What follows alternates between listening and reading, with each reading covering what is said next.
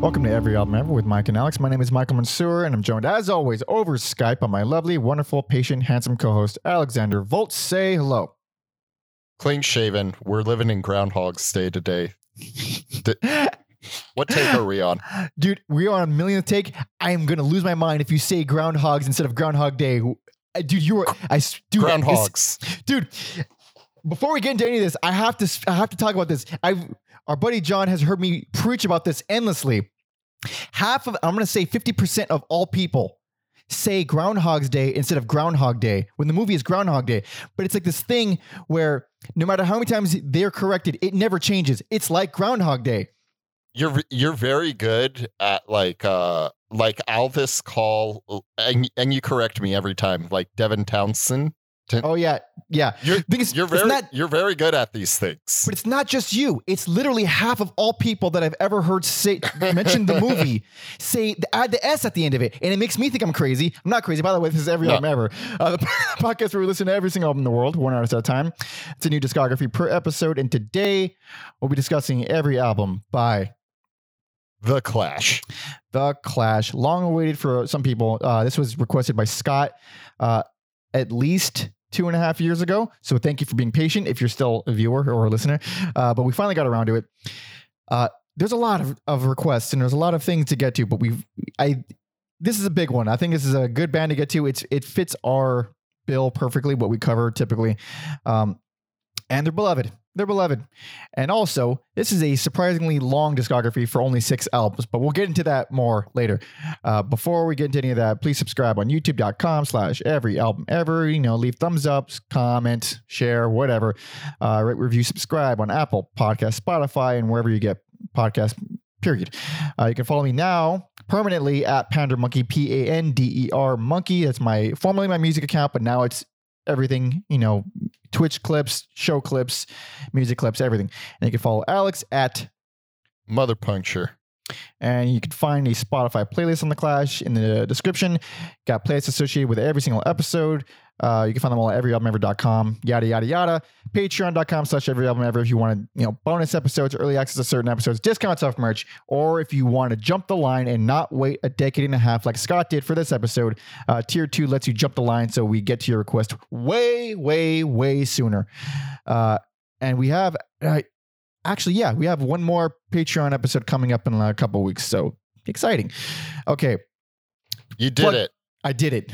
God damn Fucking did it. okay, thank Christ that's over with. The Clash. Okay. We're gonna you- we're gonna kick we're gonna kick sheet for this episode. I know it already. We are okay, we we definitely are, but I actually really like this band. Uh I've only only heard one album before this, shockingly, because I'm I'm Mr. Guy who's obsessed with punk. But it's just one of those bands that you just never got around to. Uh and I, this was uh infu- it was both enraging and delightful going through these albums. I feel like you And I- hated a lot of it. Interesting. Yeah, this is uh, a band I went in. I thought I liked going in, and I just think they're okay. They, god damn it. They're not just okay, they're fucking brilliant, but they just do things I hate. I think they're a brilliant band who does a bunch of shit that I, I just fucking loathe. Uh, but even still, I managed to come out of this uh, with good feelings, even though I have some extremely negative feelings. And I'm excited to, to see where we agree because I feel like we're going to agree on a lot of things. We might, I think we we- might yeah, that tends to happen sometimes. sometimes. But I- uh, yeah. Also such a diverse lineup that it just might be crazy all over the place. how do you mean?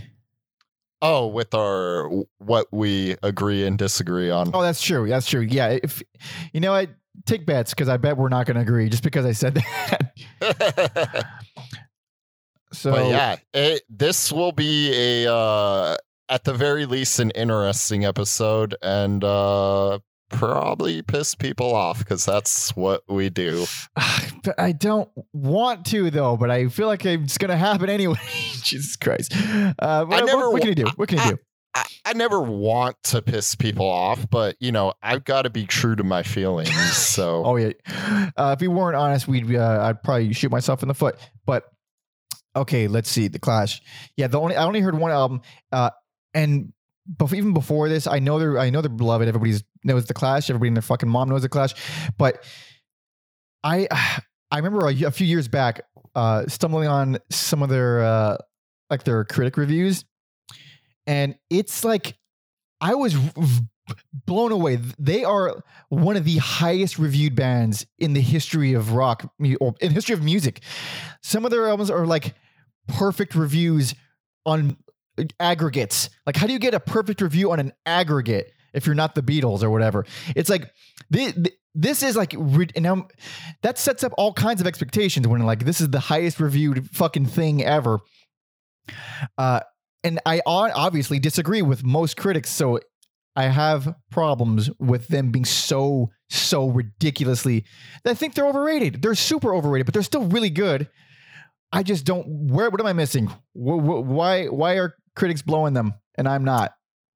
I have no idea. Um, it's been a long time since I listened to the Clash. I've listened to when I was younger. You know, getting into the punk musics.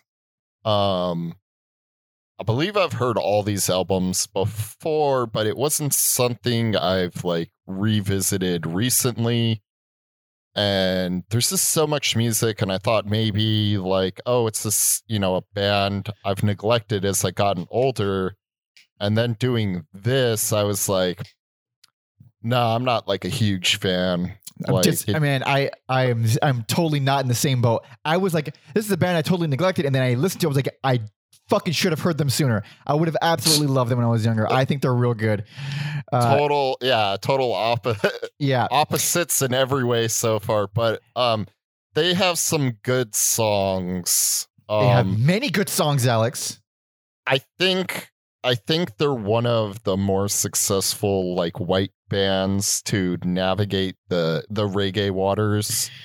dude so my brother told me the story recently uh like yesterday uh he said that i think it was johnny john lydon johnny rotten whatever he was being interviewed by nardwuar probably i think it was nardwuar and he asked him so who do you think who do you think did reggae better the clash or the police and before my brother can tell me what john said i was like they both shouldn't have been doing it. They're both British white guys. They f- fucking don't do it. And he started laughing. He's like, "That's exactly what Johnny Rotten said." He said, "He said like they both should neither. They neither of them should have been doing it."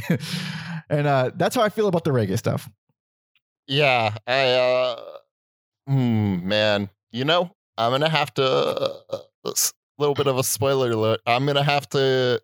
It's weird because like I like some of these Clash reggae songs more than the Police, but I think as a whole, the the, the Police I did know it you're. a I little think better. I disagree. I think Clash did it better. And why I think that, and why I think you think that, Alex. Tell me if I'm right about your my analysis of you. It is entirely uh, uh, Stewart Copeland. He's a Um, far better reggae drummer than anybody in the Clash, infinitely. y- Yeah, I think also like I just I think I felt like the police discography was a little easier to to get through That- for me too. it it was easier, sure, but I still think the Clash. Even though I still hate both, believe me, I hate reggae. I don't like the way any of them did it. But if I had to go objectively, I think the Clash uh, had way more uh, interesting arrangements, and uh, they put it sounded like a lot more deep Police. Who, why are we talking about the fucking Police? Episode five, we already did the Police. Uh, man, Because episode five was a UK white guys It's- doing yeah, yeah, right. But yeah, we'll we'll get into what songs we think worked and Yeah. what didn't. So, okay, backstory of the Clash: British punk. What else? Yeah, uh, Mick Jones was in a band called London SS, uh, managed by this guy named Bernard Rhodes, who is a uh, important player in the Clash. Um, he also managed the Sex Pistols, and then you know that's how he was introduced to Mhm. punk music. And uh, they they just felt like that was like a game changer. And then uh, Joe Strummer, who probably has like one of the funniest talking voices ever. and this- Funniest I'm, singing voices as well. yeah, I'm not gonna attempt to do an impression, but um, yeah, he was just kind of like in a bar band called like the 101s Mm-hmm, mm-hmm. or or the I don't 101ers. I don't know, or maybe I'm just saying that because I'm in LA. But um, I think it's one of oneers. Yeah. yeah. So they, you know, would recruit him, and uh, it's it's kind of funny how one of the the biggest, most iconic punk bands in the world was uh, manufactured a little little bit. A little bit, but also uh they were punk for like 20 minutes and then quickly went on to much bigger things or much more uh yeah, deep things. It's so interesting because I watched a little bit of the documentary to uh to prepare for this, and uh yeah, they just felt like the Sex Pistols was so like revolutionary, and they felt like that old time rock and roll was dead. But and we'll get into it. Oh, how quickly they they return to that old timey rock and roll.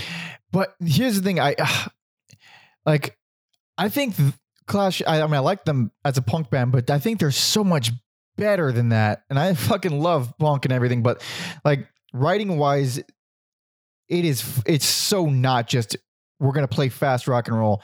Uh right No, they do they do a number of things. uh and it's actually making me one other thing my brother brought up like i really want to we're going to cover the damned at some point pretty soon because like it's like the clash the damned and sex pistols are like the three most impressive biggest ones out of england during that time period and sex pistols are we all know sex pistols but uh let's just say i'm a damned boy if i had to go against the clash i'm a damned boy so Nice. there there's a lot of really interesting and I keep using the word deep, but it's like it's so much more uh, complex than just punk, which is what everyone thinks of because they they cite Sex Pistols, which is still good, but it's like you know it's very straightforward, just aggressive ass rock and roll. Uh, I, I I I feel like almost conflicted calling the Clash a punk band, really. I mean, yeah, some people cite certain albums as post punk, but Yeah. Uh, so altogether, they got six albums. First one, 1977. Last one, 1985. So if you uh, you're ready, might as well jump in. I'm ready. Hell yeah! So this is uh, first album, self-titled, 1977.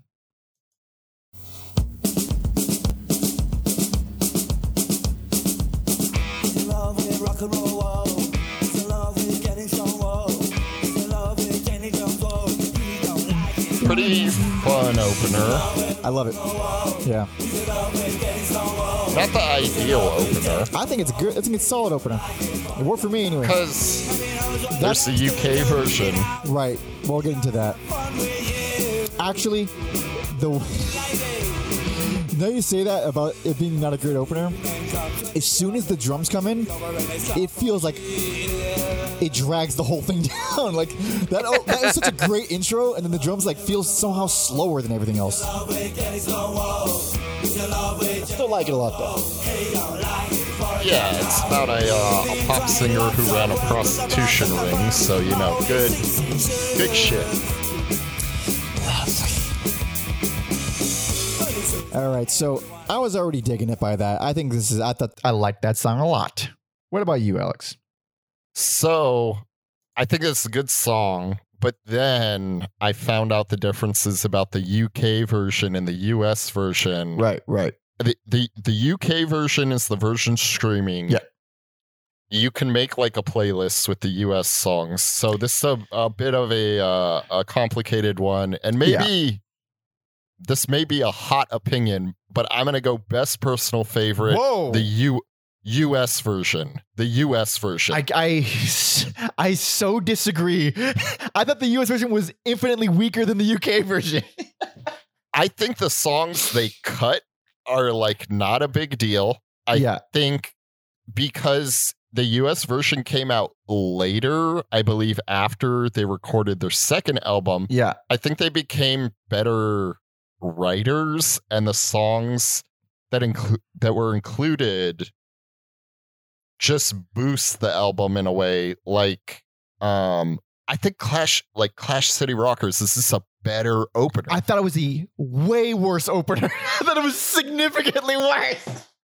so glad we're we're just going to disagree for like an hour and a half. I know. Fuck. I I think I just think like yeah, I think it's cool. I think like how you have like uh remote control which was like released against their their wishes. Was they it thought now? it was a and then in response to that they recorded complete control. So you Uh-huh. get those two songs back to back on the I like US I like that one. I like complete control is real good, real good. Yeah, so I just think the songs that were admitted, uh, this was like by far the album I have the least problems with. Oh man, Um, uh, I I fucking I- like it, but uh, keep going, keep going, keep going. Yeah, I know there. I know there's a big album, uh, you know, London Calling. Yeah, yeah. but like, I like after that's what this podcast is for. I I also had that album on a pedestal, but Yeah, it's just how after you feel. listening to it, It's how you feel. yeah, after after listening to this, it's it's off that pedestal So- for me. So, uh, this was for like most of m- this entire, you know, two weeks, week and a half that we were listening to this band. Uh, this was like my favorite. I fucking I love Yeah. it. I, I like this is absolutely what I like, and it's not now. It's not now, but it's not because it's just this is a rare episode or a rare band where I feel like my persevere is going to change frequently. As of recording this, I like this one a tad less than another one, but I still fucking love it. I there's I don't have a problem with the UK version in anyway. I have no problem with any song. There's not a single a song that I don't at least enjoy in some way. Let me let me pull up some of these. Uh, I do like some of the UK slang. Um, but yeah, like I think like cheat and like like Protex Blue, which is it's like a minute forty, but it's just not like it's it's an okay song. It doesn't like Yeah, no, it's fine. That's that's the thing. It's not like it's a it's a minute forty seven. It does nothing wrong. It's not gonna like make the album for me, but it definitely doesn't drag it down for me. Uh, and it's funny you said uh, remote control was was put against their wishes. Yeah I fucking love that song so much. I was like so excited when it came on. yeah. It's not a bad song. I don't know why they hated it so much. It, it's not a bad song. That was like the first in that song because it's track two on the UK version. Uh, that song was like the first indicator that I was like, oh, these guys are good writers. These are like, yeah, sure, this is pretty straightforward '70s punk, but god damn, that's those are great chord changes, very unexpected. Um, yeah, and like, and we've all heard White Riot. Everybody knows White Riot. It's like it's basically everywhere. They have a lot of really ubiquitous hits, but uh, I, st- I still think big. I still think it's wonderful. hits. I still think that song is wonderful. Uh, so bored with the USA? Come on, so good.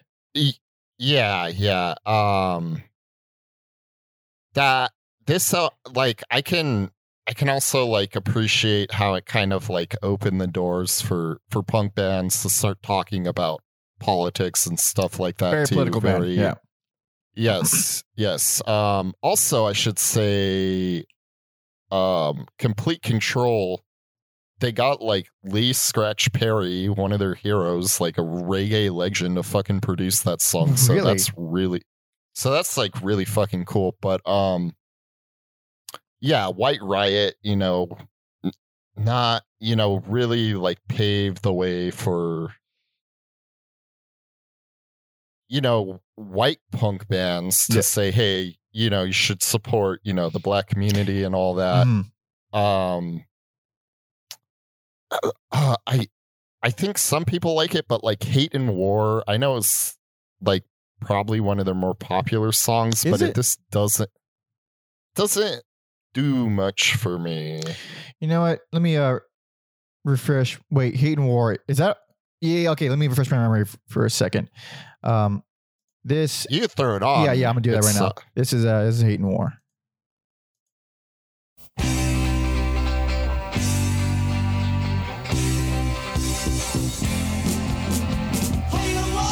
Okay. Yeah. This. Yeah. I have no problem with this. I think it's fun. I think it's nice. And actually, one thing that I do like about this, and I think it's my favorite thing about this, is that guitar player, that guitar interplay. mhm. So, N- mick go keep going, keep going. mick jones is is very very smart smart man on the guitar yeah, what they do a lot, they've been they do it basically every album, and uh, on that song specifically, they they do. It's uh, they play it like a reggae guitar would, clank, clank, Yeah. It's always in between the notes, in between like in between the beat rather. Uh, it's very rhythmic. It's it's more of like a percussive set way of playing guitar more than a melodic way, and uh, I think they do it really well most of the time. It's a very cool style. I will say, at least on a song like that, the the reggae influence isn't like so obvious. not. It's like it's there if you're like a music nerd, but I don't think a lot of people are gonna be like, "Oh yeah, like I can hear the reggae." Well, you definitely can on Um, Police and Thieves. oh That's yeah, Police and Thieves. reggae song, and I actually, I actually like that song. I- yeah, Yeah, I I do too. It was actually added at the eleventh hour to like pad out the Really? album, and it doesn't even feel like it. doesn't. It, It- just it feels feels like a palate cleanser. like it belongs. Yeah. Yeah, yeah, like it belongs on the album. That's but I, Uh, I already noticed immediately though. Like I hear. I hear Joe's fake Jamaican accent. Don't don't fucking try to hide it. I hear it. You fuck. I'm on to you, dude. Uh, I see what you're trying to do. his his voice is wild. it's interesting. Is- yeah, and then um and then on the US version, it's got that song White Man in Hammersmith Yeah. Palaces, which is, you know, about him attending a reggae concert and all that. it could be worse, but, but, uh, it wasn't for me. Yeah, Yeah, it's it's not a super strong song, just kind of yeah. talking about it. And then uh some of my I feel like my favorite songs are like career opportunities great. and and like what's my name isn't even really super deep compared to other Clash songs, but I just think it's a, a fun song. That's actually what's my name uh, is a perfect example because it, it's super. It feels really good. It feels really good. It feels really heavy and and, and kind of punchy. Uh, it uses some pretty generic ass punk progressions. Like these are these are chord changes that are in a lot of punk songs, but it works regardless. I think it's solid. Um, hmm also, uh, speaking of of Joe's fucking mushmouth voice, deny. I love it, but my God, he is. It's intense on that song. It is intense.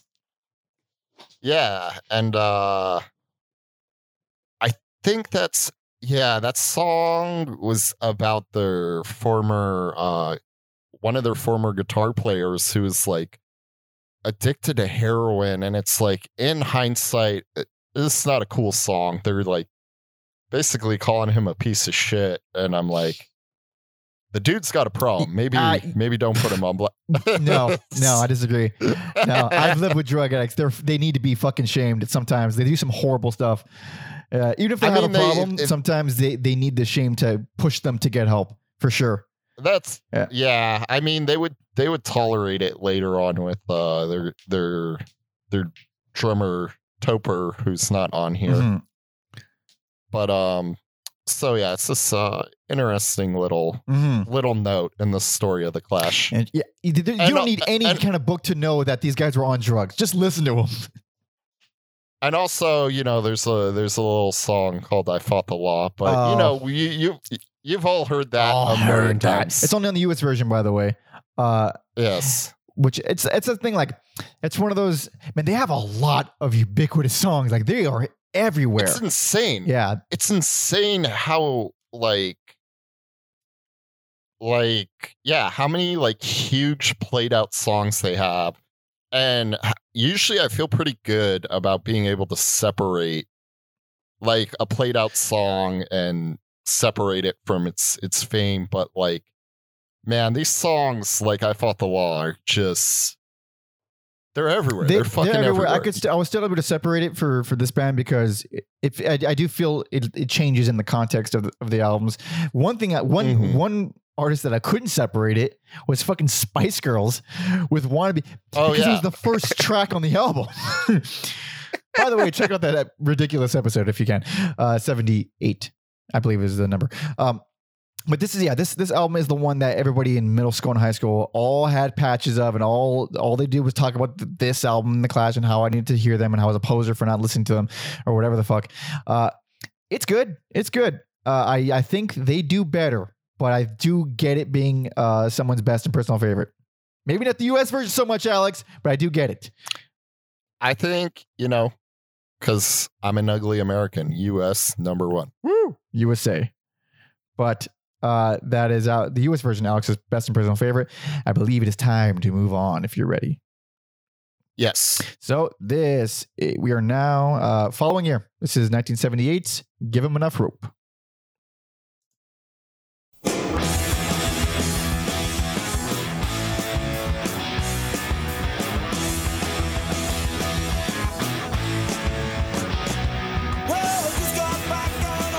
I really like this song.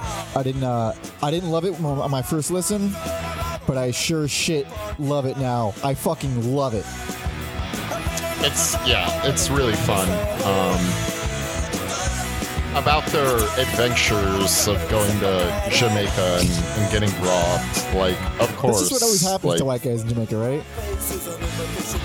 Yeah, I forget. Jeffrey Lee Pierce from uh, Gun Club. Oh yeah, yeah, that's who I was trying to think of. Yeah. Gun Club episode. So that sounds pretty straightforward. Uh, Around halfway, it goes through like a, a little bit of a breakdown where it starts playing like these these three chords, simple three chords that I felt are very moving, and then all these fucking backup vocals start coming in, all these layers start coming in, and it gets real interesting and super melodic. By the way, personal favorite. Uh, nice. yeah. I I feel like yeah, I feel like it's an an album that's not really talked about because when I was younger, I, I bought like this box set. It wasn't a fancy box set. It, this came with the first album, London Calling, and Combat Rock. Mm-hmm. And then I thought that was like all the Clash had, and then I found out about this album. But it's it's definitely very interesting.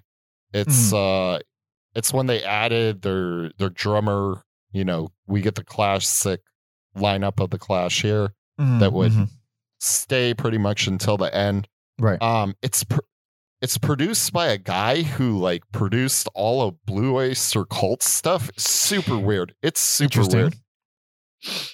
Very interesting. But uh, but yeah, I I think there's some some good songs on here. Uh obviously, you know, Tommy Gun is is fun. hmm Uh, so when I when I first heard this, I thought it was a step down from the first album. I thought it was uh, I was like underwhelmed by it. I thought I was like, it's still good, still consistent, but on second listen, because what I was what I was hoping for, I was hoping for a bigger jump from the you know, the traditional '70s punk of the first album to something a little bit more.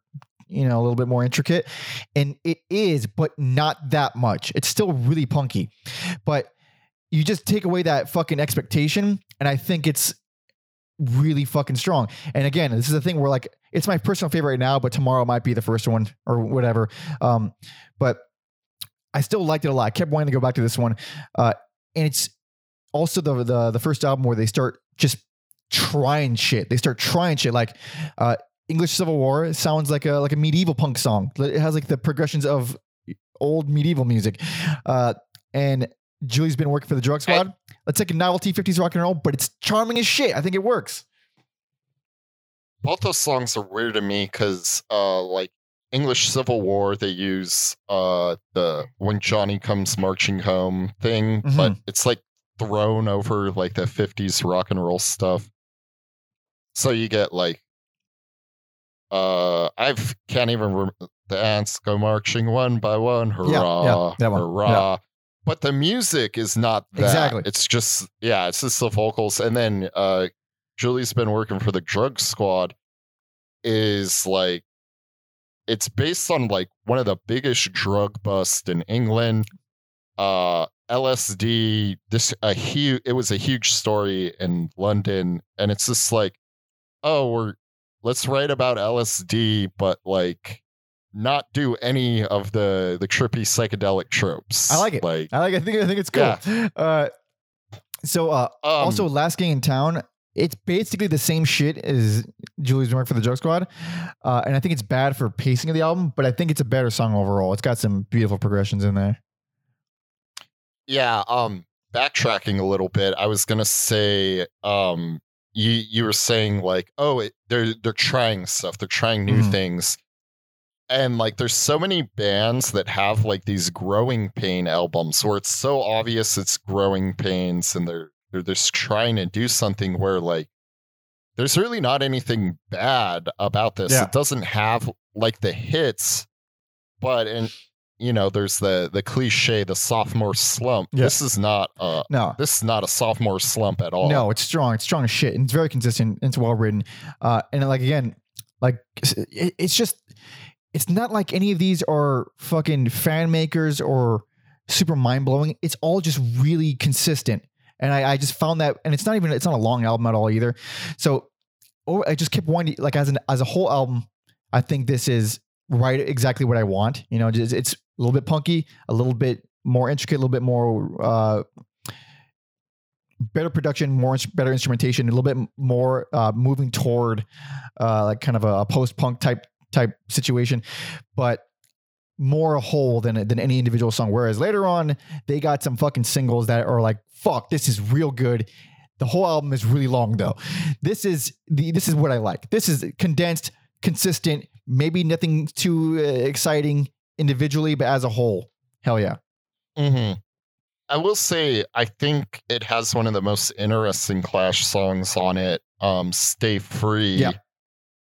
It's uh, it's like a bromance, you know, for Mick Jones' bruv Robin Crocker. Mhm. Um, it's kind of like a replacement thing where it's like this sweet, like ambiguous thing, and maybe maybe they're gay, maybe they're not, but there's this a level of like sincerity and sweetness to it where most Clash songs are like um they're like news stories. They're very specific. Yeah. It's about it's about this. They reference very specific things, and that's fine. Mhm. But this is like one of those songs where like, oh, maybe it's maybe it's not what you think it is. Yeah, it's also it's a real nice song overall too. It, it does a good job breaking up some of the more traditional rockers on here.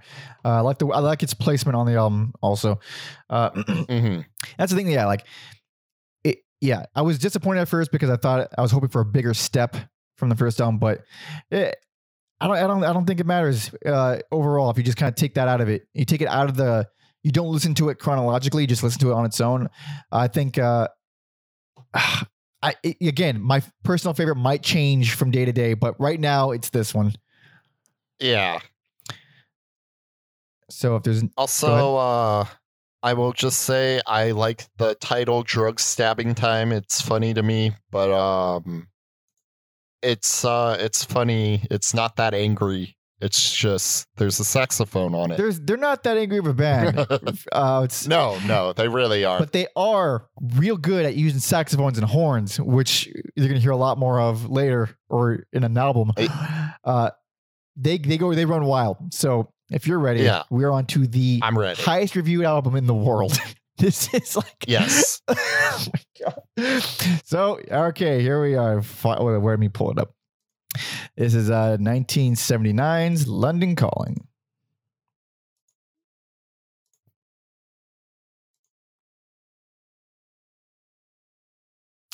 God damn it. It's not playing. I got it. I got it.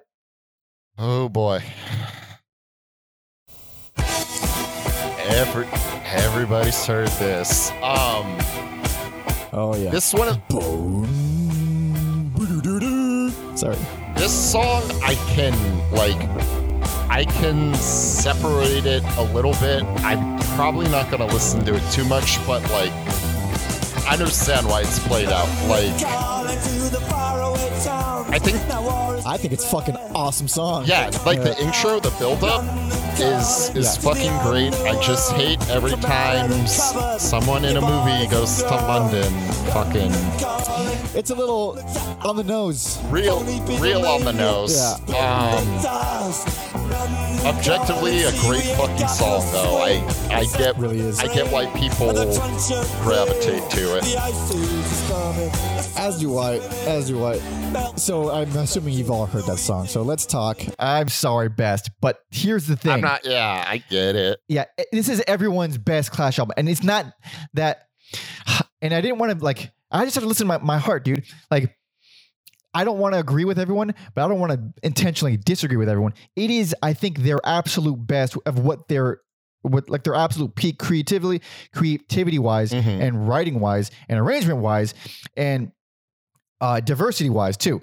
But I don't at all think this is a perfect album. I have no idea why it's like a hundred on Metacritic.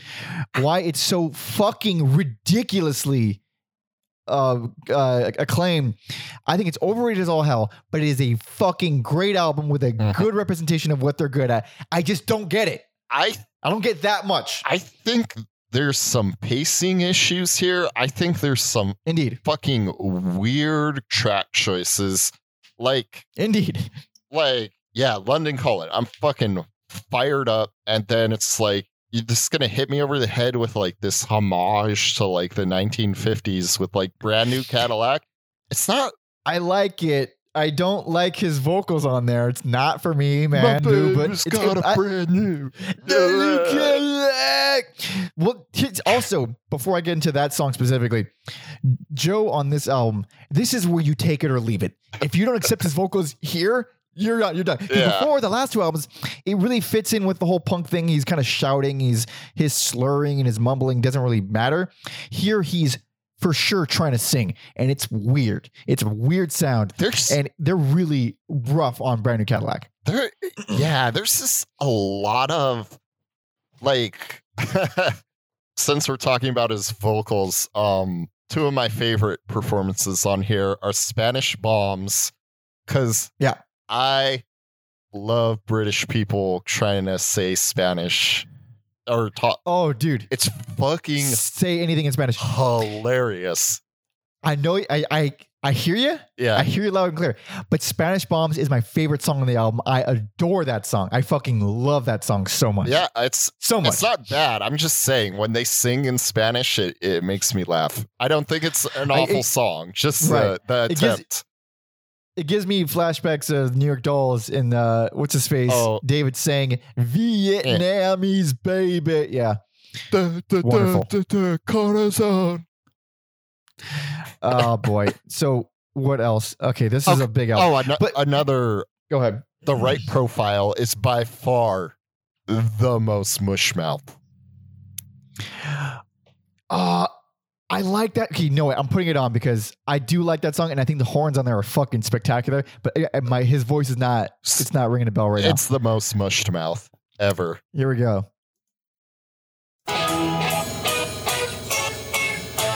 Yep, you're right. I already remember it. I Yeah. already remember. Let our listeners get a taste of this. These horns are incredible. I love them.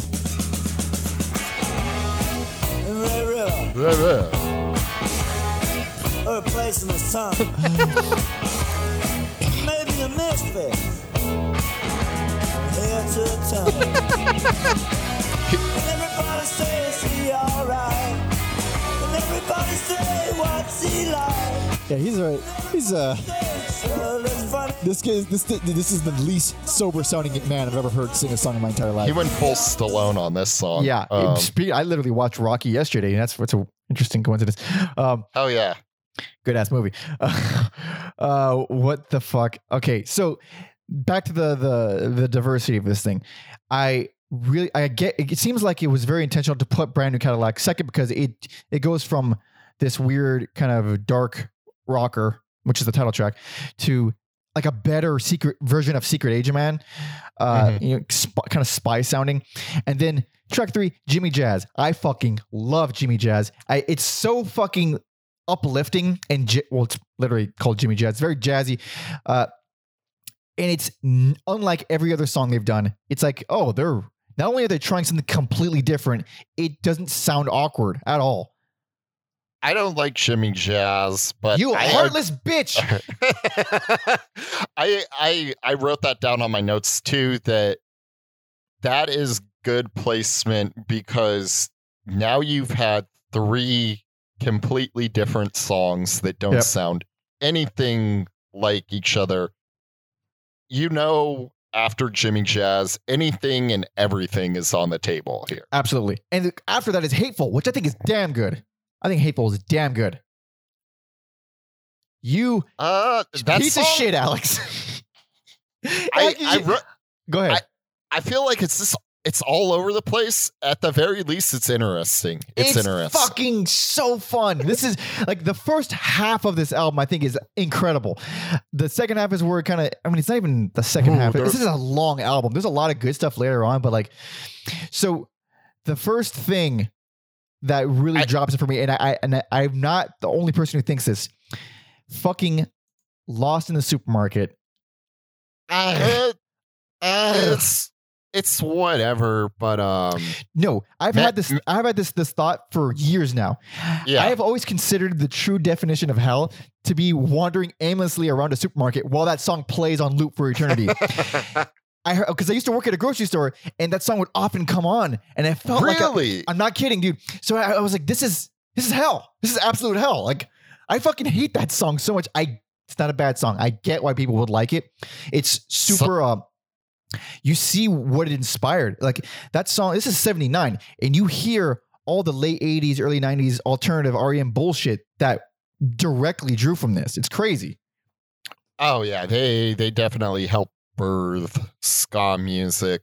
Um those man, those hi-hats are so snappy. Like Yeah. it's a it's a weird choice. Um I think my favorite song on the album is uh The Guns of Brixton. And Really? I'm like I just like I'm like, yeah, that's that's like white people reggae that I'm okay with. It's more it's a little darker. It's It is. not it's not like happy No. reggae. It's dark Um, reggae, yeah, yeah. It's it's rare you hear reggae where it's not just like everything is that's that's every Yeah. reggae song ever fucking made. But this one, I, I it works. I dig it. I dig it as well. No one's picking it up on that song. No, no, they're dropping it. They're dropping it hard because they're sad. Let me tell you about some songs I fucking hate. Oh boy. Wrong 'em boy. Okay, I agree. Okay, okay. We're on the same page. It's ska. It's ska. I fucking hate it. it's it's bad. Uh, Good horns though. Great fucking horns. The horns in this album Yeah. are absolutely awesome. uh, the card cheat. Mm, I same. I not for me. I don't like it either. and then hands down, the worst song on this album. Why like it should like disqualify it from a fucking perfect rating is Lovers Rock. Okay. That shit. Okay, yeah, we're, we're on the same page. We're on the same page. That shit is straight up garbage. I'll allow the Yeah. other songs, like maybe it's just me, but I don't know how anyone, anyone could say Lovers Rock is a good fucking song. I I don't like Lovers Rock at all. I don't like the card cheat. I don't like Wrong 'Em Boyo at all. I think Revolution Rock is fucking awful. I feel like a bunch of people like it, but it Yeah. drags and drags and drags. And I, I don't like Death or Glory either. Another song I, f- I feel everyone will like except for me. Yeah. And so like technically on like a song to song basis, I kind of dislike this one more than you. But like there's something about it where it's just even in, even though I hate a lot of the presentation of this, like I'm not a ska guy, I'm not a reggae guy, but it's well written for the most part, for the most part, and it's diverse enough. It's like it's a what would you call it? It's like a it's a perfect resume for like here's all the things we can do and how yes. fucking immaculate we can pull it off because uh, this sounds like a very expensive album. Like this sounds production wise, Oh yeah. it Yeah. sounds very expensive. There are so many, so many musicians on here and so many instruments. It's like it's really impressive, but it also doesn't sound super produced. Uh, you know, it doesn't sound like it was uh made for Like- TV, kind of like the that in that kind of way. Yeah, it's still it's still who the Clash are. Yeah. There's there's not like, oh, we're trying to be punk. It's still very sincere in who they are. Very sincere. as, as musicians. yeah, like you, even though it sounds like it has the budget of something that was made for TV, uh, none of it sounds like it's trying hard, very very hard at all. Mhm. And I do mean that in, in a good way. I will say, uh, I also think I'm not down as an underrated uh, Oh. Song. Hell yeah, hell Hey. yeah. It's kind of like Thin Lizzy a little bit. You got some galloping guitars and um, also Train in Vain, whatever. what, what song? What song, dude? Oh yeah, yeah, That's fucking- the yeah, song. that song. Uh, that's the song that people will, will probably think is called "Stand by Me," but it's it's called "Stand by me. uh, another yet again another fucking massive song. I like that's the last song on the album. It doesn't it doesn't trigger any kind of like uh you know previous associations for me just because it's like hey I've already put it in the context of this massive fucking album. Also, album's way too long. It's very long. It's very long. It's it's technically a double album. Um, Yeah. If it was released in modern times with CDs, it, Mhm. it wouldn't be. But at the time, this Yeah. this is a double album. It makes sense. Yeah. Uh, the thing is, it, it also bothers me more because of like how much I don't think Wrong 'Em Boyo or Lovers Rock or Revolution Rock really fucking need to be on here. So it's like this is I- long and it doesn't need to be that long. I almost wonder if it's like back in the day, if if it's like, oh, we got like three three sides, might as well just pump out some other songs to fill up that That, that really makes sense. side. I don't know if that's if that's the case either, but it it, it makes a lot more sense just for the uh, I don't know actually Practicality, Yeah, value, maybe. value for sure, and also like uh I don't know like symmetry. I don't know like Yeah, four is better than three. I have no idea, but because I can see people like you. You press two discs, just fucking record more. Yeah. yeah, something like that. But yeah, I, I is it is it still hundred on Metacritic? It's fucking gotta be. There's no Because I remember being Every- everyone's just gonna pretend like Lovers Rock doesn't fucking exist. yeah, or doesn't blow. Uh, let me see. I am slowly one-handed typing. I'm trying to find it as well. We're so we're both so fucking slow. like, like, I'm seeing perfect scores across the board. No, it's not. It's perfect scores except for Spin gave it a seven out of ten. Ooh, So again, Sp- spin the voice of reason here. I still disagree. I think it's a solid fucking nine. I think it's like an eight and a half to a nine. But you know, A plus five, five, five, five, five, five, like all these five stars. Uh, yeah, I don't understand why this is. It's not perfect. It's not perfect. Um, but it was. A, it was. I guess it was at the right time. It, it seemed like to have been released at the perfect fucking time. that is a lot of uh yeah, a lot of lot of bands timing. Indeed, but still, even even though I shat all over it, I still think it's their best. I think it's a perfect representation. This was my first, uh, my first entry point into the band, and I don't know if it's a a good place to start because I don't have an appreciation for how far they've come with their abilities coming here first. Like, I I get it, but also I don't love it.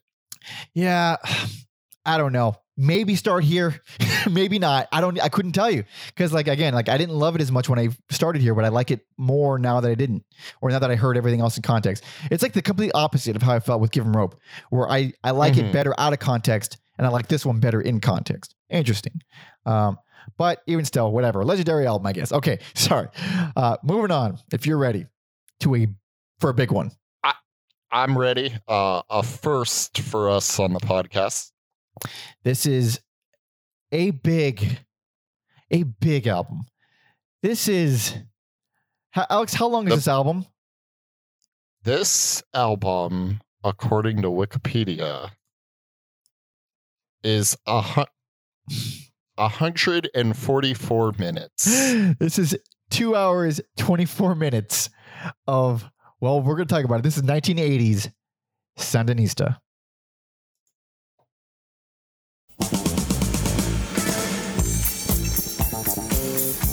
I love this song.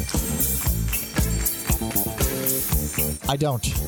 I love it. It's so It's misleading, though. shit. It's so It's- misleading. Oh, it's very misleading. Not because I thought we were getting a disco album, but because this is this is. I think it's real fucking good, and this is uh, ooh, it's a journey. Yeah. Yes. Hearing Joe sing disco is fucking hilarious. I love it. I'll throw this on at a party. Just slurring all over this dancey beat. If I ever like DJ, uh, go back to like DJ sleazy bars, you see me DJ in a sleazy bar. This song's coming on. I dance to it.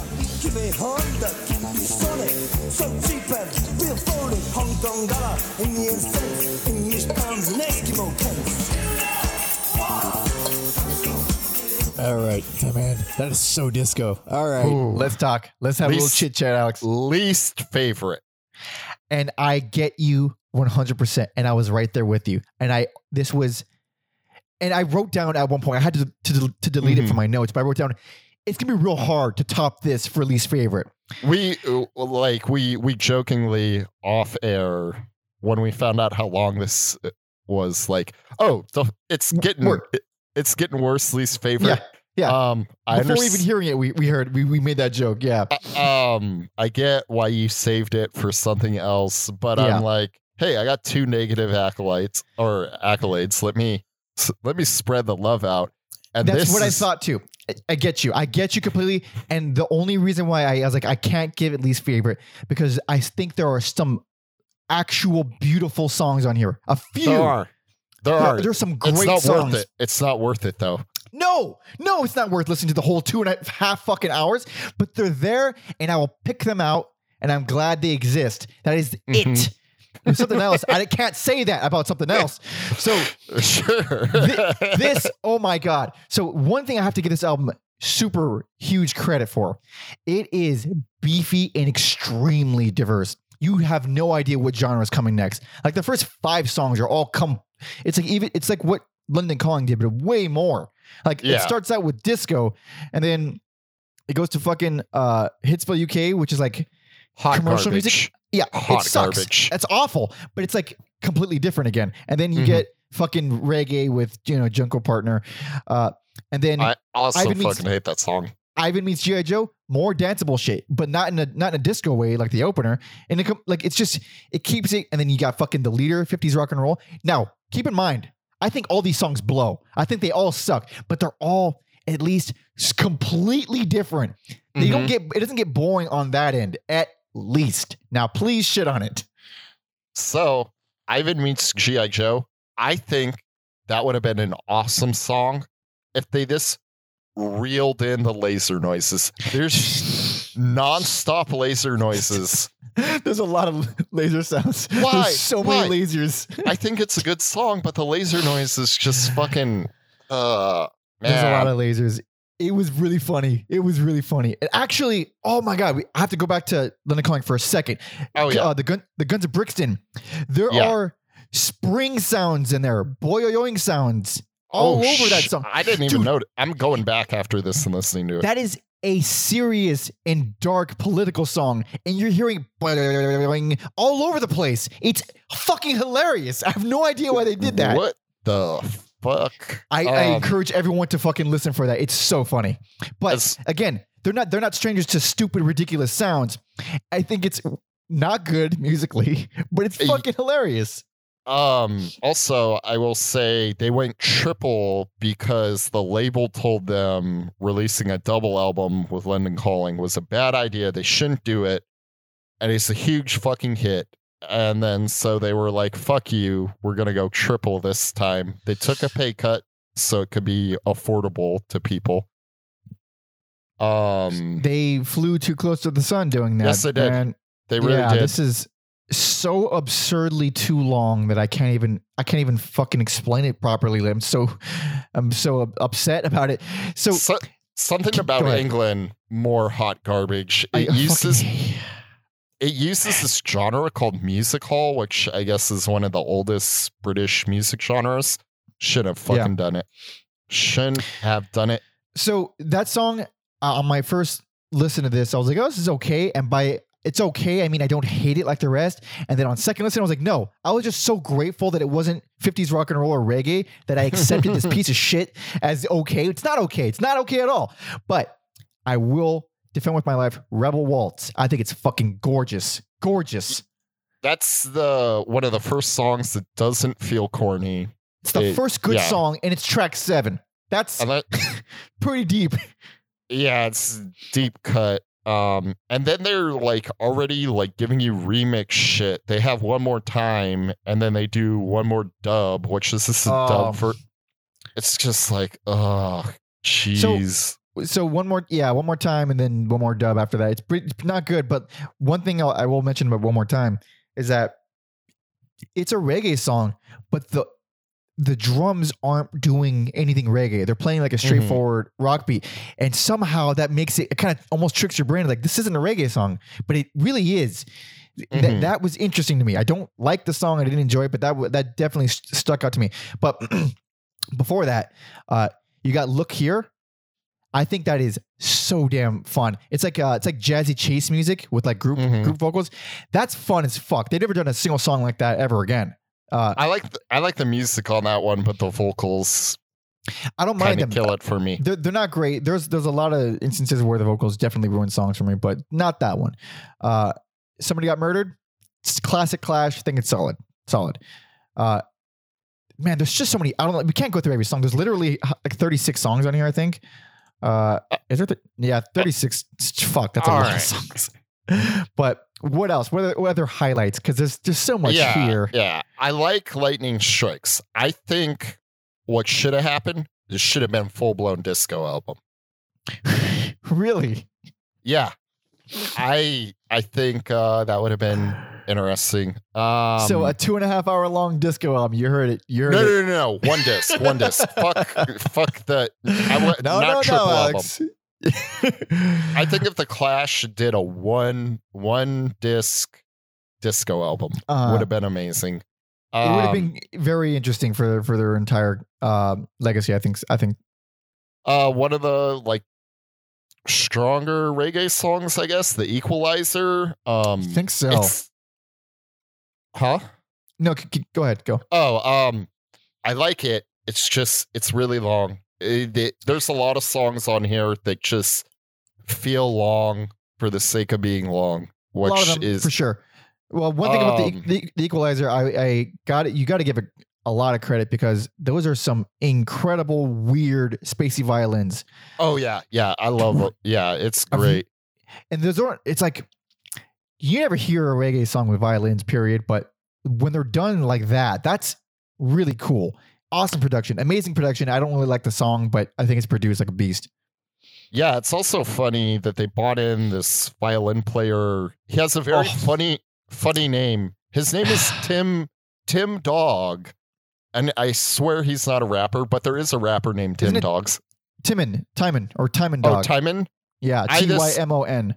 I just assumed it was pronounced Tim because whatever. I'm I'm gonna pretend it's Tim Dog, but uh, he is the rapper. yeah, uh, he he does like the lead vocals on this song, uh, "Lose This Skin," and that's just a weird song. I don't know how I feel about it. So, uh, lose his skin. His his voice. First of all, I thought it was a woman. I think he's a horrible Yeah. singer. He's a horrible singer, and I I think he legit ruins what is actually a good song. That's how much I hate his fucking voice. Damn. Yeah, not for me. Not for me. But And then go ahead. Go ahead. oh, this is shit on like why on top of the length. The last part of this album, side six, if you're like the last six tracks are just fucking remixes, pretty much. How explain?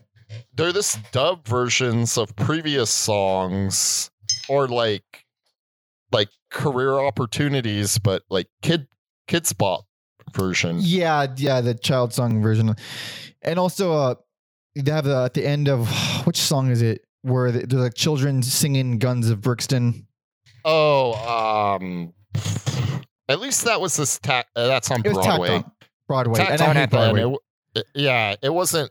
At least that wasn't like a full blown That's at the kids end. pop cover. Yeah. Yeah, but, Um, but, but before that, there's still some some solid shit like "Up in Heaven." I think is like you know fucking awesome Billy Idol style '80s rock. Uh, you would hear that in fucking Vice City or something. Um, I think "Let's Go Crazy" is hilariously tropical, but I, I think it's nice. It's nice. It's I nice. also I also wrote tropical for uh, that song. I think this is probably um what's his name? I think it's Topper's like best like his best drumming. really. Um cuz there are songs like that where I'm like man, I don't like it but like the drumming is so good like hmm if music can talk like I don't like that song but the drumming is so good. That one, yeah, that one is like it, I'm not going back to it, but it could be worse. I think that song could be a lot worse. Uh, but uh, the last, the last main song that I think, actually, no, it. There's a couple things I want to know because we we both mentioned tropical. On this album, there is a ton of. I don't know. It's not steel drums, but or maybe it's a marimba or like a keyboard mimicking a marimba or something. But there's so much of that shit on here. Uh, Washington Bullets is another one where it's just all over it. Uh, I like it. I think it's cool. It's cute more than that interesting, I think. But uh, what's what's called the sound of sinners. I really like that one. It gives me some fucking hardcore CCR gospel vibes from a from a, a writing standpoint. But the production, I think, is real creepy. It's super big. It's almost like a cathedral like which is I bet it's it's probably not a coincidence because the song is about you know religious religious stuff Mhm. and it sounds like in this big giant cathedral, but it sounds like Southern gospel. So it has like these three distinct, uh, in the, kind of in the same spirit, but very different genres, all mushed into one song. And I think I I like it. I like it a lot. I'm gonna go back and listen to that song because she sold me, and I think maybe I just got lost in the sauce and overlooked the positive qualities of that song. I didn't is- even have any notes about it, so I'm I'm game to go back and check that song out. It's definitely it's very interesting. There's a lot of really good stuff on here. That's again, this has a lot. Like and again, Charlie Don't Surf. That's fucking great. The fucking the experimental shit on here, I think, is awesome. but there's Mhm. just there's very little of it and they don't do it anywhere else this is the only album they do it like uh Mensforth Hill I think it's fucking Oh, great really, I dude how do you not like that? It's it's fucking psychedelic it's psychedelic but it's super like sad and me- like melodic. It's because it's something about England, but backwards. ah I think And it works then- though. and then and then it, his junkie slip yeah and then junkie slip is right after so I, I knew you wouldn't like that one I knew, dude it fucking I like it I like it dude it, oh man Okay, so for anyone who hasn't heard Junkie Slip, it's like the Clash's version of the Lime and the Coconut song, but Yeah. except I don't hate it. Or I think you it's know fucking i think you should cute. give the audience a taste of that We got no, yeah, we we got it for sure. This one, it's too fucking weird. Oh boy, where is Yeah. it? I gotta find it in this massive place. Here we go. This is Junkie Slip.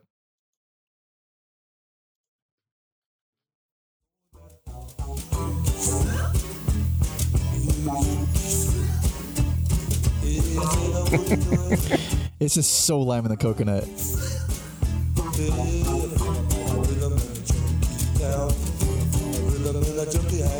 It's stupid, sure, but they've never mm-hmm. done this before.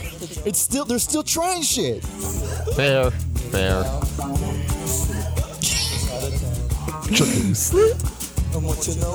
it's almost like devo a little bit It too actually, yeah, very Devo-esque. Yeah, it's like a very clean produced Devo. Mhm. Not quite as good as Devo. Episode three. Uh, man, we actually covered Devo. I, I feel like I I need to do some fucking like um like uh what's the- what's the word? Some course correcting from that Devo episode. I I, need, I definitely don't agree with my picks for that episode. Uh, interesting yeah. yeah I've changed over time for sure. But yeah uh, We- where am I? at? Where am I? Where am I? at? Uh, yeah i mean i i think i've it's a long fucking album. It's I, long. I'm not gonna go over every fucking track. No, but no, but there's still some there's certain things like um again with the psychedelia like uh, silicon and sapphire again it's I think it's fucking cool it's weird and psychedelic and interesting it's just you throw it at the end of a two and a half hour long album and I couldn't even enjoy it like I wrote like my notes sound pissed off and tired like I have periods everywhere like after every word is a period like it's just too damn long it's just not really ma- I, I can't in a, a million years ever recommend someone listen to this in one sitting. And I did it in one sitting for both times that I listened to it. Like oh they were shit! they were back to back, but they were all in one sitting. You know what I did? What's I that? did each disc every time I had a meal. So I had breakfast, I listened to disc one. I had lunch, I listened to disc two. Interesting. Dinner, disc three. Um, Man, that's a lot, even so doing long. that, even doing that. I felt like I was listening to the album all day. Yeah, you literally were though. You fucking Yeah. literally were. Oh, yeah, this there's so much good on here and there's so st- I love how they're still fucking like not afraid to to just play with some ridiculous dumb genre that they've never done before and play with silly sounds. But there is so much fucking reggae on here. This is you can I bet you can remove an hour of reggae on this album. That's how much is on here. Oh, like I said, you could remove the last six track. I think this could have been a double album. Yeah, no, easily, easily, and it would have been infinitely better and easier to sit through. Uh, I think the best way to consume this is like. I'll, eh, there's probably people who love it, but if you don't love it, I think the best way to consume this is just fucking make a playlist. Yeah. Like whenever you like a song, just fucking add it to your playlist and be be done with this beast. and that is what we're doing for the playlist that you're to find in, in the description. So we we got you covered for at least our picks. Uh, but god damn it, let's let's finally move on from this godforsaken album, which I will fucking never come back to, except for those few songs.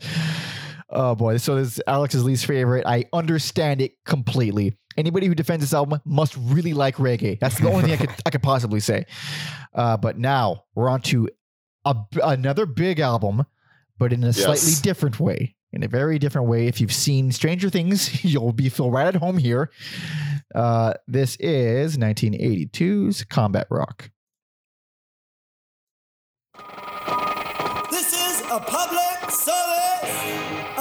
Announcement with guitar. Good opener. Yep, hundred percent. Um, All three of them. also, I, I forget when they fired their manager, Bernard Rhodes, You have the right. but they brought him back into the fold here to kind of recapture some of that, that punk energy. Interesting, because I would say this is one of their least punk albums. Uh, kinda, yeah. But I I liked it way more than I thought I would. Me too. Me too. Oh, know your rights. And number two, you have the rights.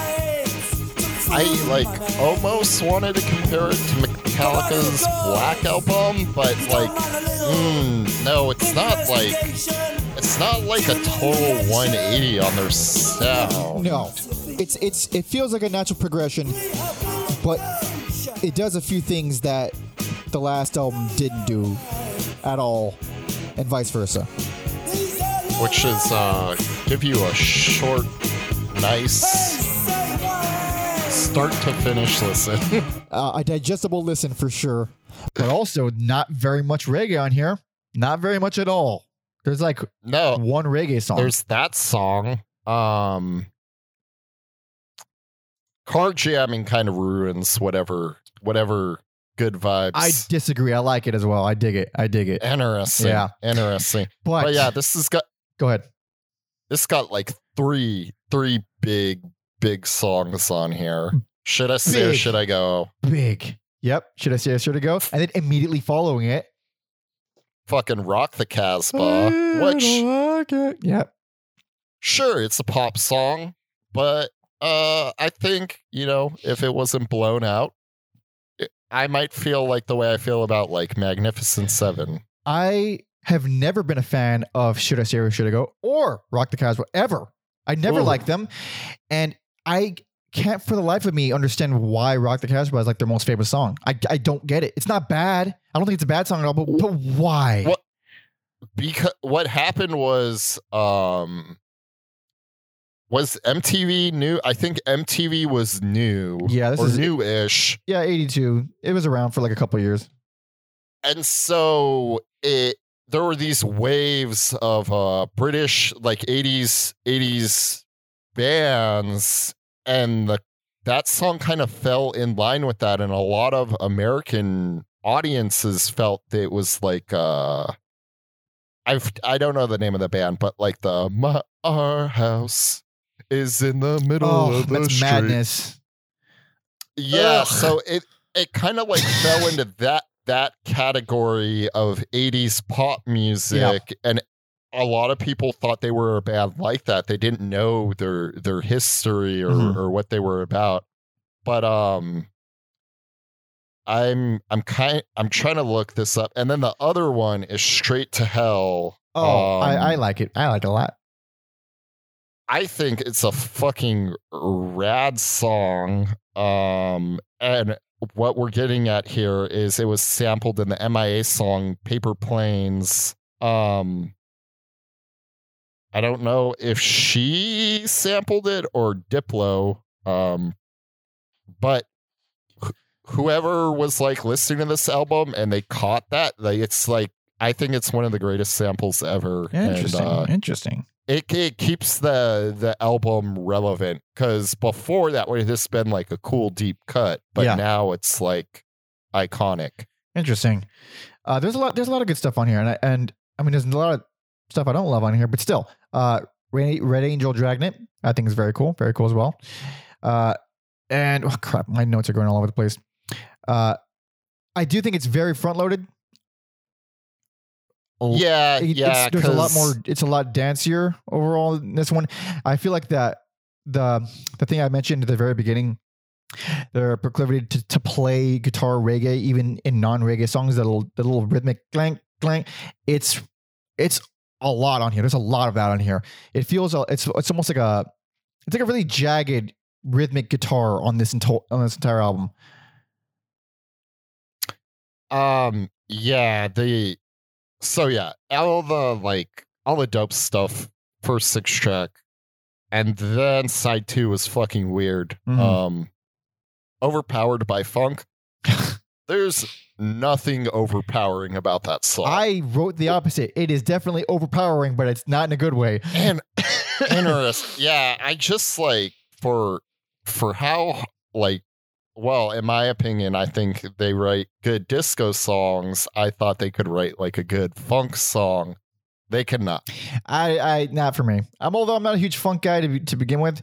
Uh, not, not for me. And also, uh, Sean Flynn is an interesting one because It is. I, I thought th- there's something to It's it. more of I, I don't think it's, it's like just short of being. It's like just not quite experimental enough for me to to really enjoy it. yeah. That song "Straight to Hell" or like they almost feel like jammy holdovers from Sandinista Yeah. a little bit. a little bit. There, it's it's like I I like where it started off. I like the foundation of it, and it's kind of experimental. They're kind of playing with stuff, but it's just like there there isn't enough elaboration as it goes on. It's too long for what how little it does. Uh, it kind of relies on that that foundation for the whole thing. It felt like it it had potential, and I didn't didn't love it in the end. And now we get to talk about one of the funniest fucking songs. Which Ghetto Defendant featuring a Mr. Allen Ginsberg wait. doing spoken word shit on it. Oh right, I didn't know that was him. I think it's fucking hilarious. Explain, explain, Alex. What the hell? Uh, hold on, I gotta look up. I gotta look up the lyrics for this. Like this, and it's so like spoken word, deadpan. Yeah. I think, I think what I read was that like Ginsberg is supposed to be the voice of God. Oh, really? I didn't know that. It's like starved in Metropolis, hooked on Metropolis, addicted to Metropolis, do the worm on Acropolis, uh. slam dance Cosmopolitus. That's so fucking annoying. That is like that. that- It's and listen, it's like the only reggae song on the album. Honestly, It fucking makes me laugh. it's stupid. I like the song a little bit. It's got a lot of moodiness to it. Like to take away the spoken word bullshit. Like it has. It's again. It's in in a, in a similar in a similar stylings to the the Equalizer from the last one or Guns of Brixton from the one before Mhm. it.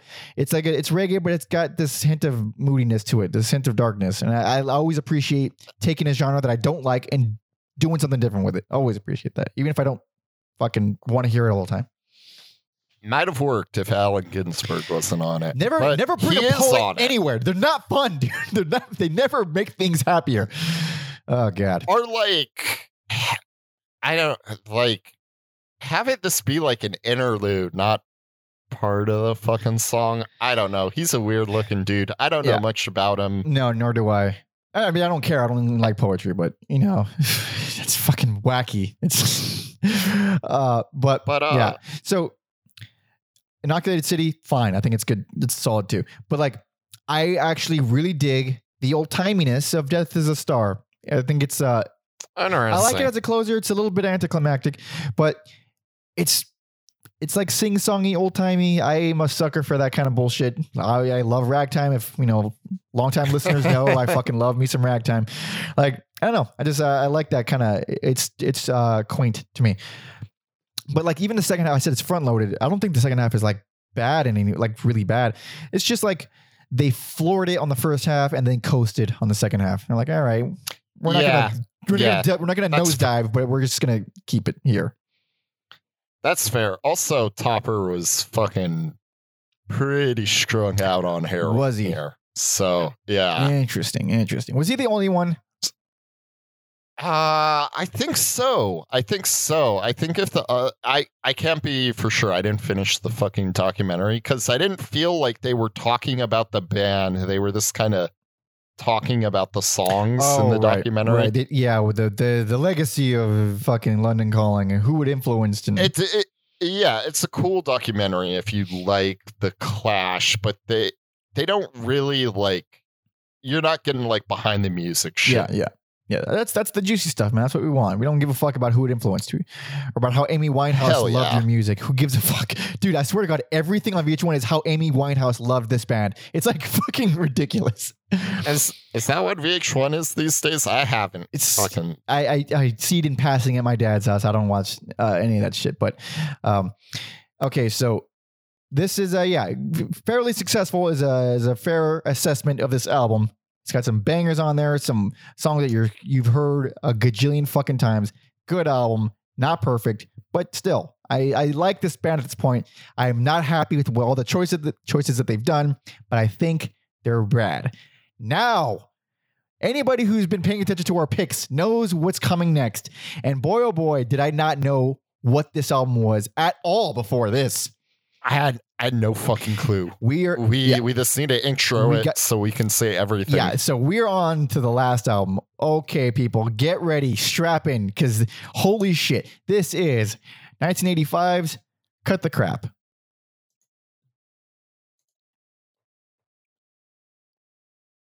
Another reason I stopped watching the documentary while let the song play. Okay.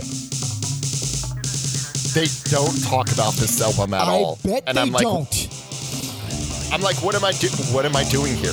I need you to talk about this fucking album. We need to understand what the fuck I need to understand.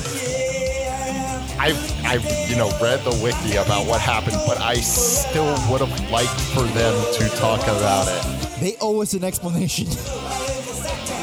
This, I closed the windows in my apartment when I was listening to this because I'm like, I can't, I can't fucking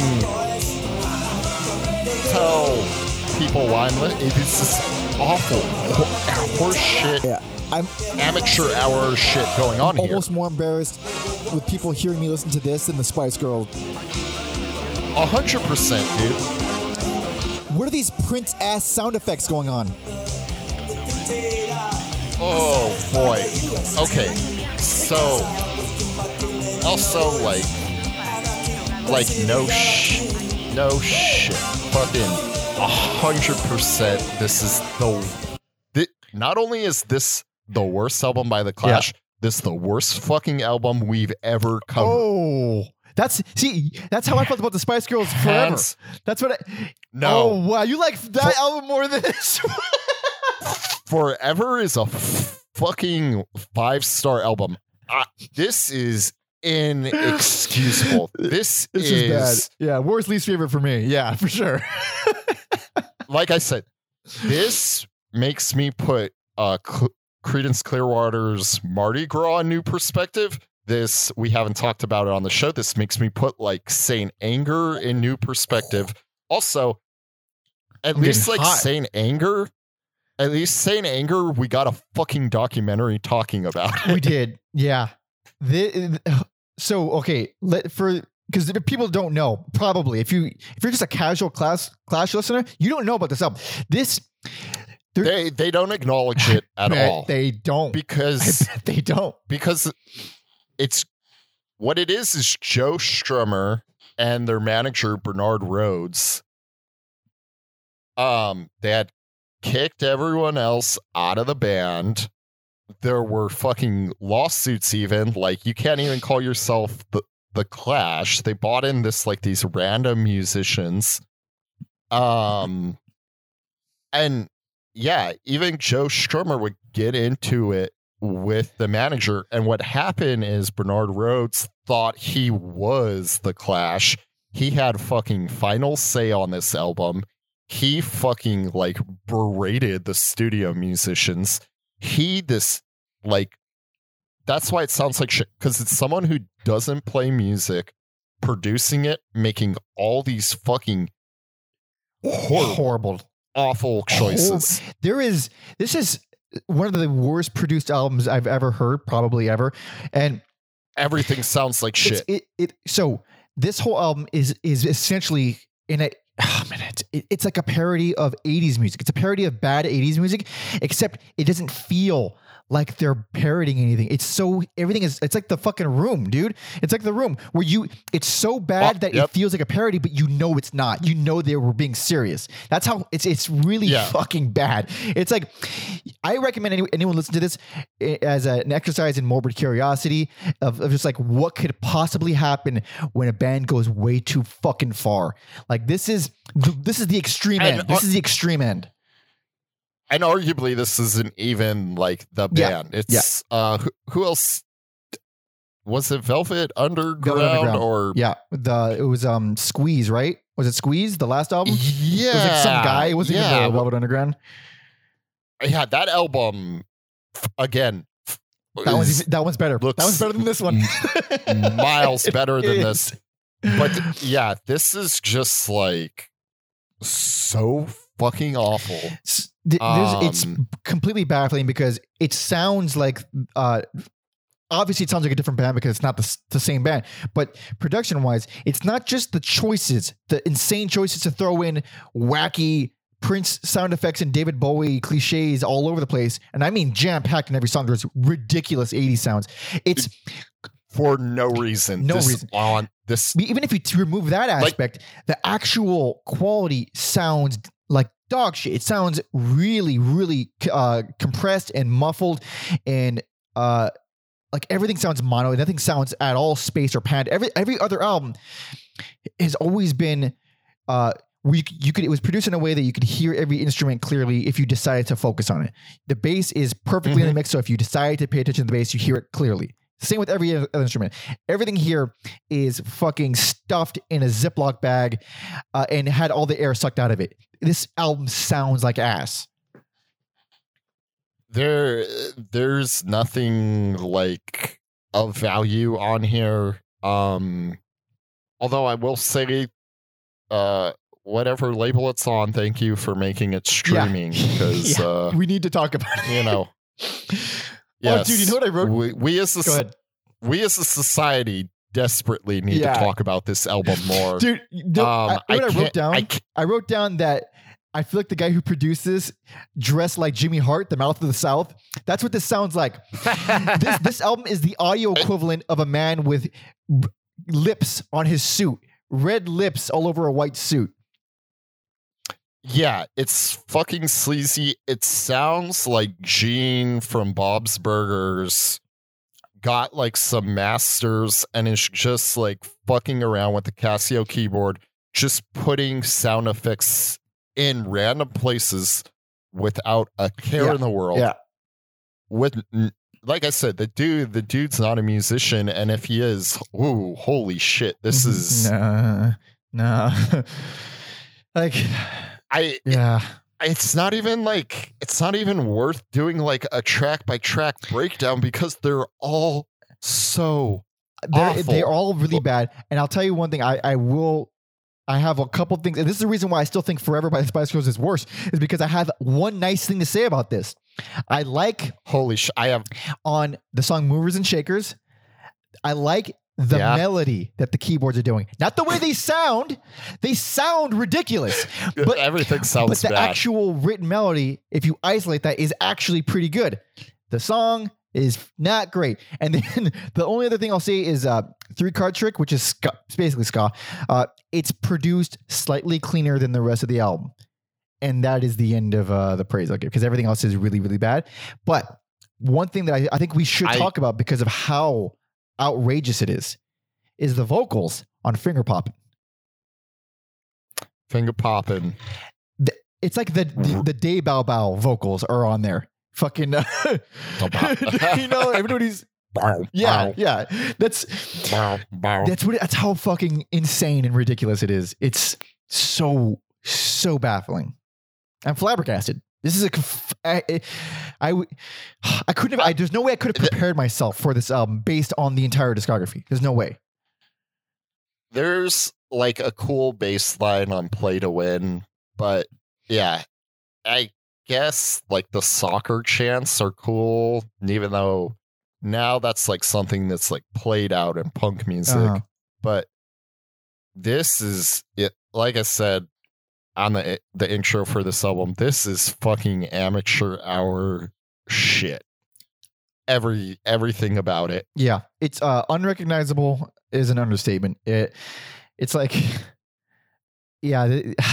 Actually, I didn't even remember I wrote this. I wrote down in the notes as the very last line. There better be a good explanation. That's that's the only thing I had, and I guess it's kind of an okay explanation. It's still like, at least it wasn't the band just completely. At least yeah, it was- wasn't like a, a heroin Yeah. haze where they just passed out and then this album came out. At least there was like at least some real problems structurally and some asshole hijacked the whole thing and kind of turned it into this. At least that. Yeah. And at least Joe Strummer was able to dissolve the group a few weeks after this came I'm out. sure it was he easy. so Yeah, embarrassed. I'm sure it was uh yeah, it was like okay, please, please, please end it. Please end it. Yeah, yeah. Um Yeah, I also fucking oddly enough, they like never got back together as as a as a group. Um there were talks I, I remember this like very vividly. There were like talks about it when they were going to be introduced into the Rock and Roll Hall of Fame. But then Strummer like died suddenly When did he die? in 02. Oh, two. 02. Interesting.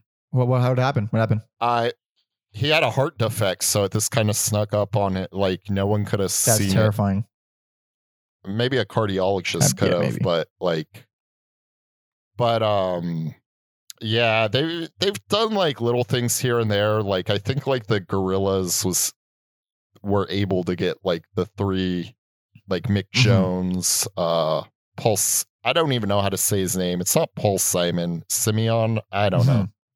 Uh, the Gorillaz was able to get, yeah, it, they were able to get like Paul, Mick, and uh, Topper Mhm. together, Mhm. and they've done like little things for like charity, the three of them, but obviously without without Strummer, it's S- not. Simonon, Simonon. That's a weird name. I'm just, I'm trying to like. It's a weird said it, I'm like, how the fuck do you even say that? Yeah, but keep going, keep going. Sorry. Um. So yeah, they they never did like a full blown proper reunion. Surprisingly, Interesting. Um. It feels tragic, you know.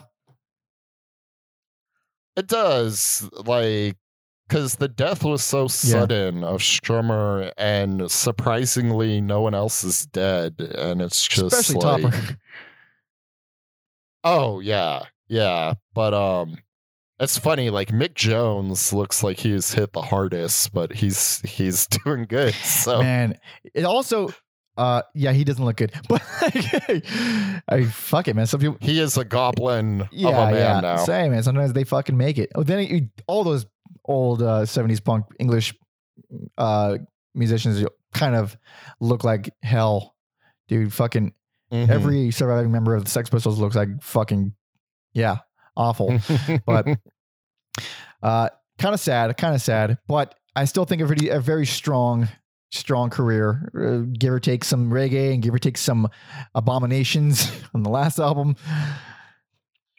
I mean, yeah, at least like if you buy like a Clash box set or like a best of like cut the crap, I think should be talked about, but like I'm glad it's not considered canon.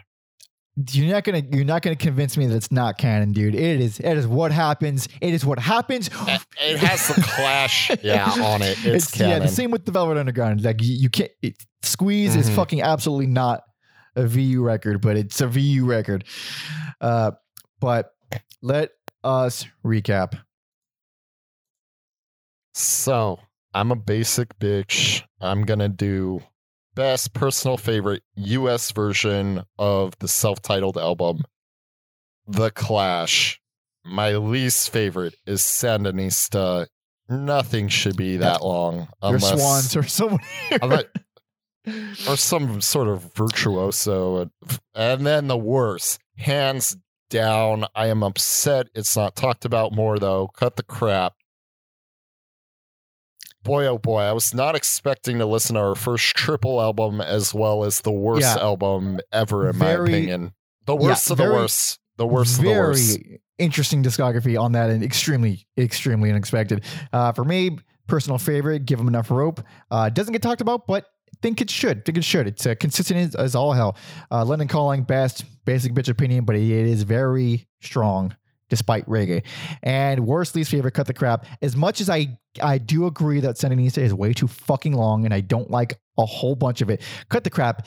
I i, I would listen to sandinista over cut the crap any fucking day. And that's just what it came down to. Like cut the crap is just so i Yeah. can't i just can't put put myself through that again. There's yeah. yeah. There's nothing nothing. nothing forgivable Nothing. about that So album. thank you everyone so much for listening and watching. And thank you, uh, Scott, for requesting this one. I know it took us a while to get to it, but god damn it, we get to our things when we get to our things. But if you want to help us out, give a thumbs up, leave comments, you know, whatever you want to do. Subscribe, youtube.com slash every album ever. Rate, review, subscribe on Apple Podcasts, Spotify, or wherever you get podcasts. Uh, you can follow me on Instagram at Pander Monkey and Alex at Mother puncher. find a playlist on the Clash in the description. You can find, you know, playlists associated with every single episode, everyalbumever.com, uh, and patreon.com slash every album ever for bonus episodes, early access to certain episodes, discounts off merch. You can jump the line if you want to suggest an artist for us to cover. Uh, like I said earlier in the episode, we got an, one more Patreon requested episode coming up in a couple of weeks. Very excited for that. Uh, and what else? What else? Is that it? That's about it, right? I Hell think yeah. that's it. Hell yeah. it. So uh, I think it's uh, goes without saying I will be taking the last song. I seem to like them more than you generally. Yes, yes, you will. Th- very easy last song for me. Very easy. And Nice. you're going to enjoy this too. Spanish Bombs from London Calling. Oh yeah, get to hear that awful Espanol. Hell yeah. So thank you so much, everybody, for listening and watching. See ya.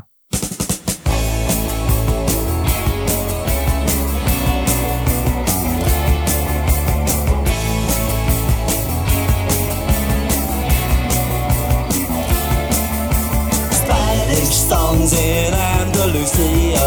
The student side in the days of 39. Oh, please leave the ventana open. Federico Lorca, dead and gone. Bullet holes in the cemetery wall. The black car of the Guardia Civil. Spanish bombs on the Costa Rica. I'm flying in on the DC-10 tonight. Te quiero infinito. Yo te quiero, oh my corazón. Spanish bombs. Te quiero infinito. Yo te quiero, oh my corazón. Spanish weeks in my disco casino. The freedom fighters died up on the hill. They sing the red. They wore the black one after they got it for Mockingbird Hill. Back on the buses, went up in flashes with Irish too. Drenched in blood, Spanish bombs shattered the hotels. And senoritas also nipped in the bars. Spanish bombs, yo te quiero infinito. Yo te quiero, oh my corazón. Spanish bombs, Yo te quiero, bonito Yo te quiero, oh my corazón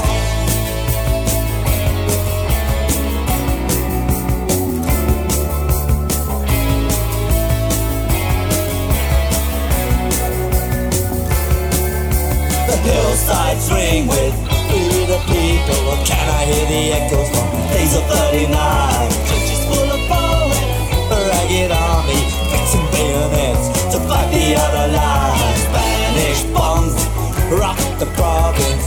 I'm hearing music from another time. Spanish bombs cause the problem. I'm flying in on a DC-10 tonight. Spanish bombs. Yo te quiero infinito. Yo te quiero, oh my corazón. Spanish bombs. Yo te quiero infinito. Yo te quiero, oh my corazón.